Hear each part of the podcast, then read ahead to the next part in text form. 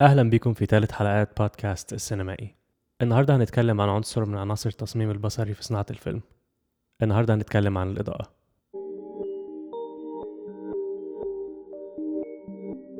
من أهم الناس في فريق عمل صناعة الفيلم هو السينماتوجرافر.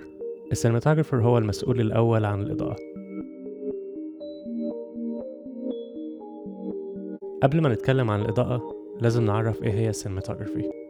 ال cinematography هي علم وفن تصميم المشهد السينمائي. لو تعاملنا مع الفيلم كلوحات فنية متحركة بتحكي قصة فمهمة ال cinematographer أو director of photography هي استخدام الإضاءة وال composition في شد انتباه المشاهد وحكي القصة.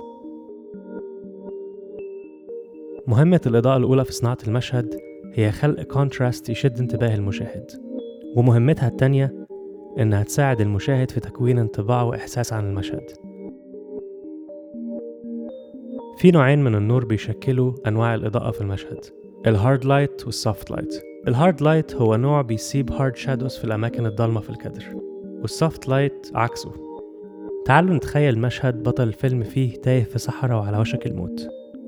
استخدام الشمس اللي هي مصدر قوي لل hard light ممكن يساعد في إظهار ملامح التعب والجفاف على وش البطل.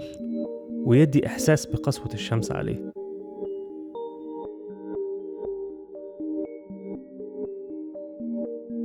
لأن أداء الممثل وإحساسه هو أهم حاجة بتلقطها الكاميرا وأكتر عنصر بيشد المشاهد ويخليه يتفاعل مع المشهد.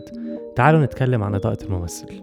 المنهج الأساسي في الإضاءة السينمائية اسمه 3 Point Lighting وده مكون من ال key light وال fill light وال background light مناهج الإضاءة السينمائية بتستخدم ال 3 Point Lighting كأساس ليها. أول منهج من مناهج إضاءة الممثل اسمه بيرجع لرسام هولندي من القرن السبعة عشر وهو Rembrandt lighting رسومات ريمبرانت للوشوش بتتميز بوجود مثلث إضاءة على خد الممثل. وعلشان نحقق النوع ده من الإضاءة ال key light بيتحط في مستوى أعلى من الوش. لو اعتبرنا إن الممثل هو راس زاوية أضلاعها الممثل والكاميرا والضوء فالزاوية دي المفروض إنها تكون حوالي 45 درجة. تاني منهج من مناهج الإضاءة هو ال loop lighting. والفرق بينه وبين ال Rembrandt lighting هو إنه بدل ما بيتشكل مثلث على جانب الممثل الغير مضيء الإضاءة بتاخد مساحة أكبر من الوش. تالت منهج لإضاءة الوشوش هو ال split lighting.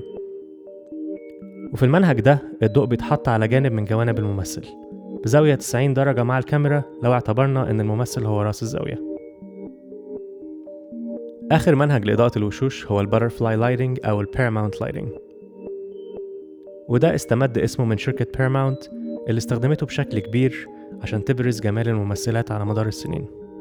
في النوع ده من الإضاءة الوش كله بيكون منور والنور بيسيب ظل خفيف على شكل فراشة تحت أنف الممثل. لو عجبتكم حلقة النهاردة like و share و subscribe ولو متابعينا على SoundCloud follow ولو متابعينا على iTunes سيبوا review أشوفكم الحلقة الجاية.